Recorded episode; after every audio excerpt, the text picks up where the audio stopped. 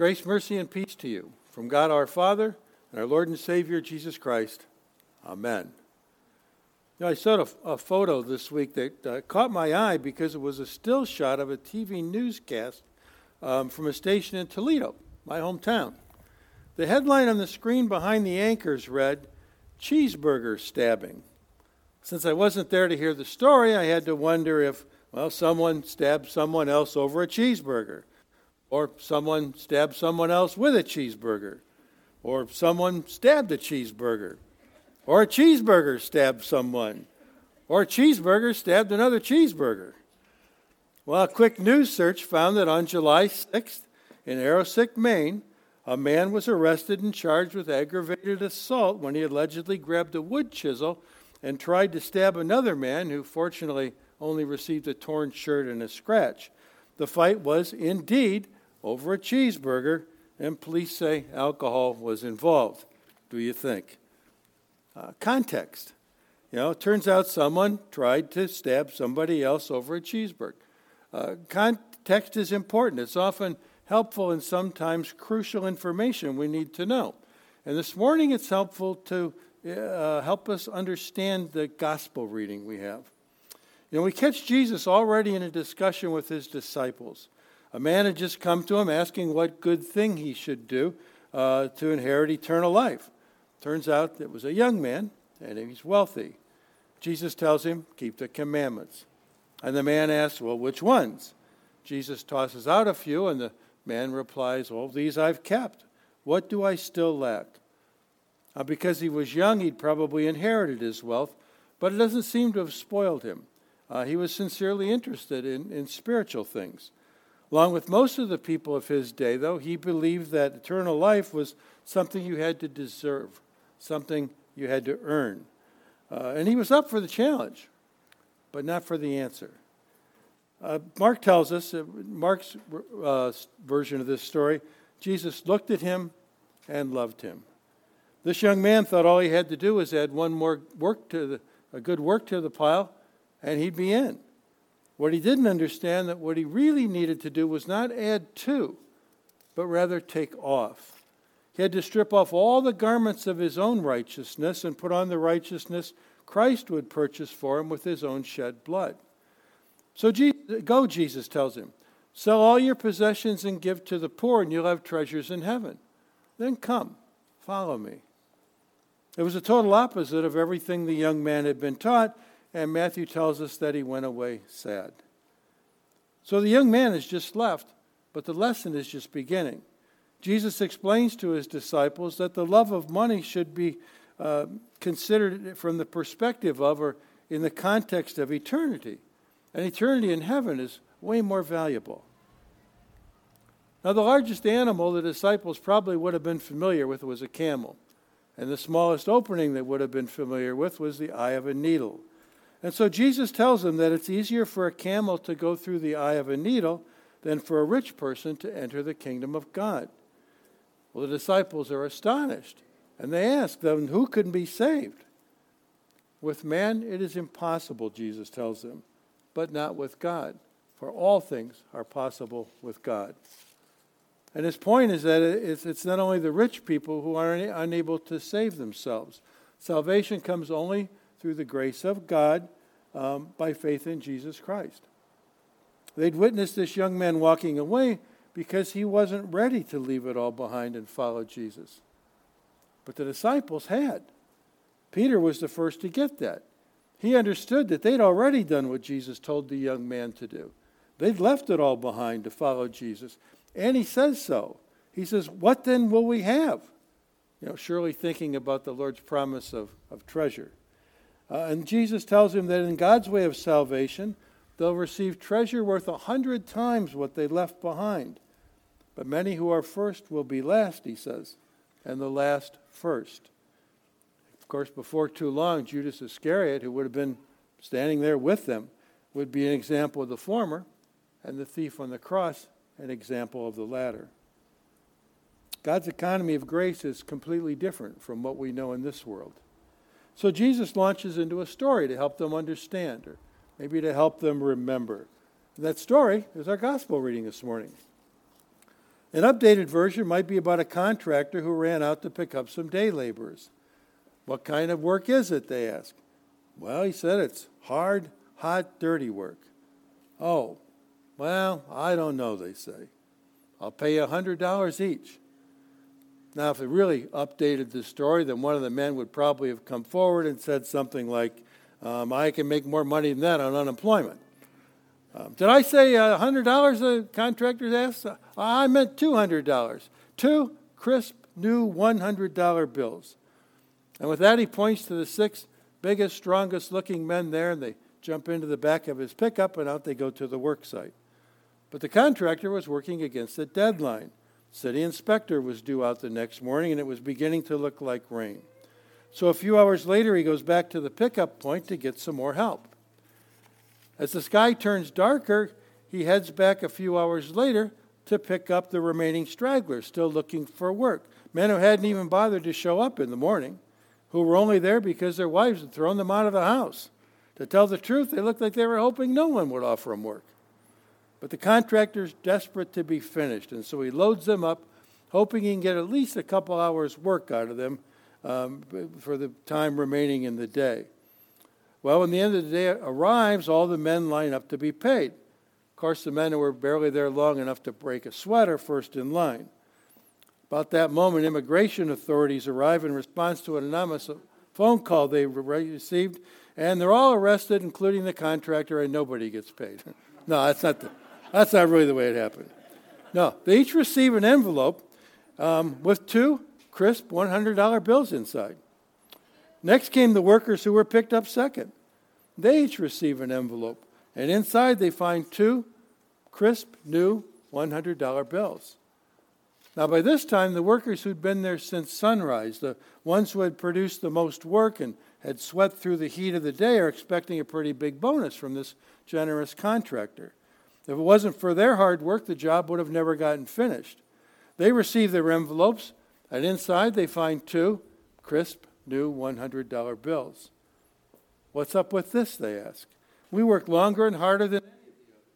Why should we receive the same pay? It's not fair. What do you mean, not fair? The contractor says. Didn't you agree to work for $200? That's exactly what you got. Can I pay the others what I want? It's my money. Or are you just jealous because I'm so generous? Not fair. Not just. Now you decide. They have a point, right? The men who worked half a day should receive half a day's wages, and the men who were only there a couple hours ought to be paid for just a couple of hours. That would be fair, right? When Peter asked Jesus about the disciples' reward for leaving everything behind to follow him, he was assured that they would be generously rewarded. Jesus told him, Everyone who has left houses, or brothers, sisters, or father, or mother, or children or fields for my sake will receive a hundred times as much and will inherit eternal life. Now, Jesus began the story of the vineyard workers with the kingdom of heaven is like. That's the way it is with the work we do in the Lord's vineyard. His grace offers a job to the unemployed. The workers don't fill out a job application. The owner of the vineyard comes looking for them, and when he finds them, he invites them to come and work in his vineyard. And the salaries aren't based on merit. At the end of the day, every worker receives the same reward, whether they worked all day or only for an hour. Now, Jesus' parable was pretty much true to life, except for the part with the generous, the generous vineyard owner. Uh, was common to hire extra help at harvest time. Well, we can totally relate to the surprise and the indignation of the workers who had labored all day for the same denarius given to them as those who only worked an hour or so. You know, in our world and in our life experience, it just doesn't seem fair. Well, what is fair? You know, the Kansas City Chiefs' 10th overall draft pick in 2017, uh, 10th pick, just received a 10 year contract extension for something like $500 million. Beginning in the 2022 season, 24 um, year old quarterback Patrick Mahomes will be paid $45 million a year. Is that fair? Did I mention they only play one game a week? Is that fair? and they only play 16 games in a regular season and maybe a playoff game or championship game in a good year. Is that fair? Even in a Super Bowl qualifying season, that works out to $2.5 million a game for just 60 minutes of football. Is that fair? He'll be earning more for one year of football than most people earn in their entire lifetime. Is that fair? Question mark, question mark, question mark? well, it depends on your point of view, I suppose. so instead of a vineyard owner, you be the judge for a minute, okay? You get to decide what's fair. Standing before your bench is a good church going man gone uh, put out of work by the COVID he did some shady things to pay his bills and feed his family. He crossed over to the dark side and he got caught. How would you handle it? I've got an idea. How about summers in, in heaven and the rest of the year in hell? That seems appropriate. After all, he did have plenty of good years, and he meant well, he was probably kind to children and small animals. But what if he ends up being your heavenly neighbor, and summer in paradise comes and goes, and he never leaves? you end up living next door to a criminal. Well, rather, since it's in heaven, a former criminal. Fair or not fair? Remember the BTK killer? A confessed serial murderer who victimized dozens of women over a period of decades, who showed them no mercy. Should he get time off hell because he also served as president of his Lutheran congregation? True story. Well, I guess if anything could save him, but then the victims would cry out from their graves, Not fair.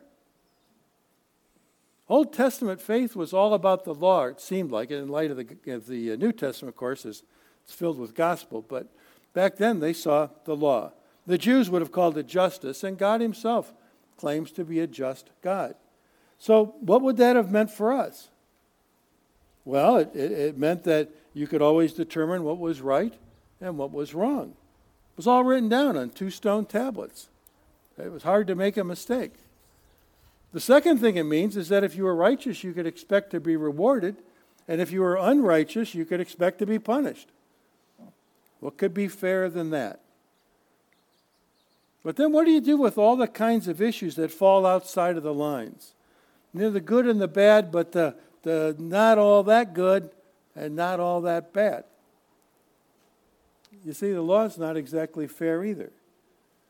If the righteous are rewarded and the, the, the unrighteous are punished, if the world could have, could have been saved by bookkeeping and settling, settling of accounts, God wouldn't have even had to send Jesus.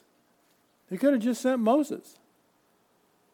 But we know that all the law accomplished after some 1,500 years was to prove the truth of what Paul wrote in Romans 10, where he's quoting the psalmist No one is righteous, not even one. Remember, this parable begins with the words, the kingdom of heaven is like. Jesus is pointing out that God deals with us on the basis of his grace and love instead of on the basis of what we think is fair. If we complain about his generosity to others, then we're despising his grace. And if we insist that God reward us on the basis of merit, we're depriving ourselves of the abundant blessings of his grace. And the consequences of that extend from this world all the way into the next. That's what the cross is all about. It outweighs all our shortcomings. Its shadow covers all our faults. We can't be good enough on one hand to even come close to balancing out all our sins on the other. Those sins had to be removed. And that required some serious payback. The penalty for sin is death. When Jesus hung on that cross, it wasn't in payment, for his own sins, it was for ours, yours, and mine.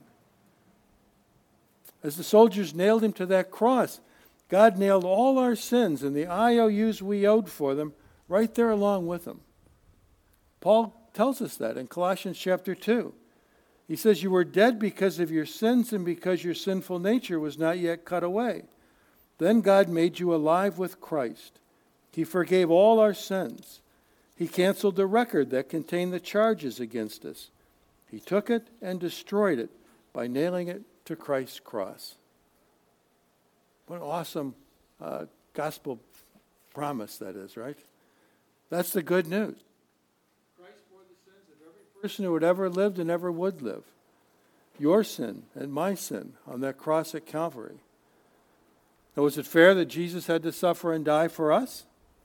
Is it fair that a bank robber or a drug dealer might be your neighbor in heaven because maybe he suddenly saw the light, the error of his way, and maybe confessed his sin and by faith embraced Jesus before he died? Is it fair that murderers and thieves and sinners uh, and of all kinds receive the same absolution as Sunday school teachers and martyrs? It doesn't seem fair to us, but thank God that's the way it is.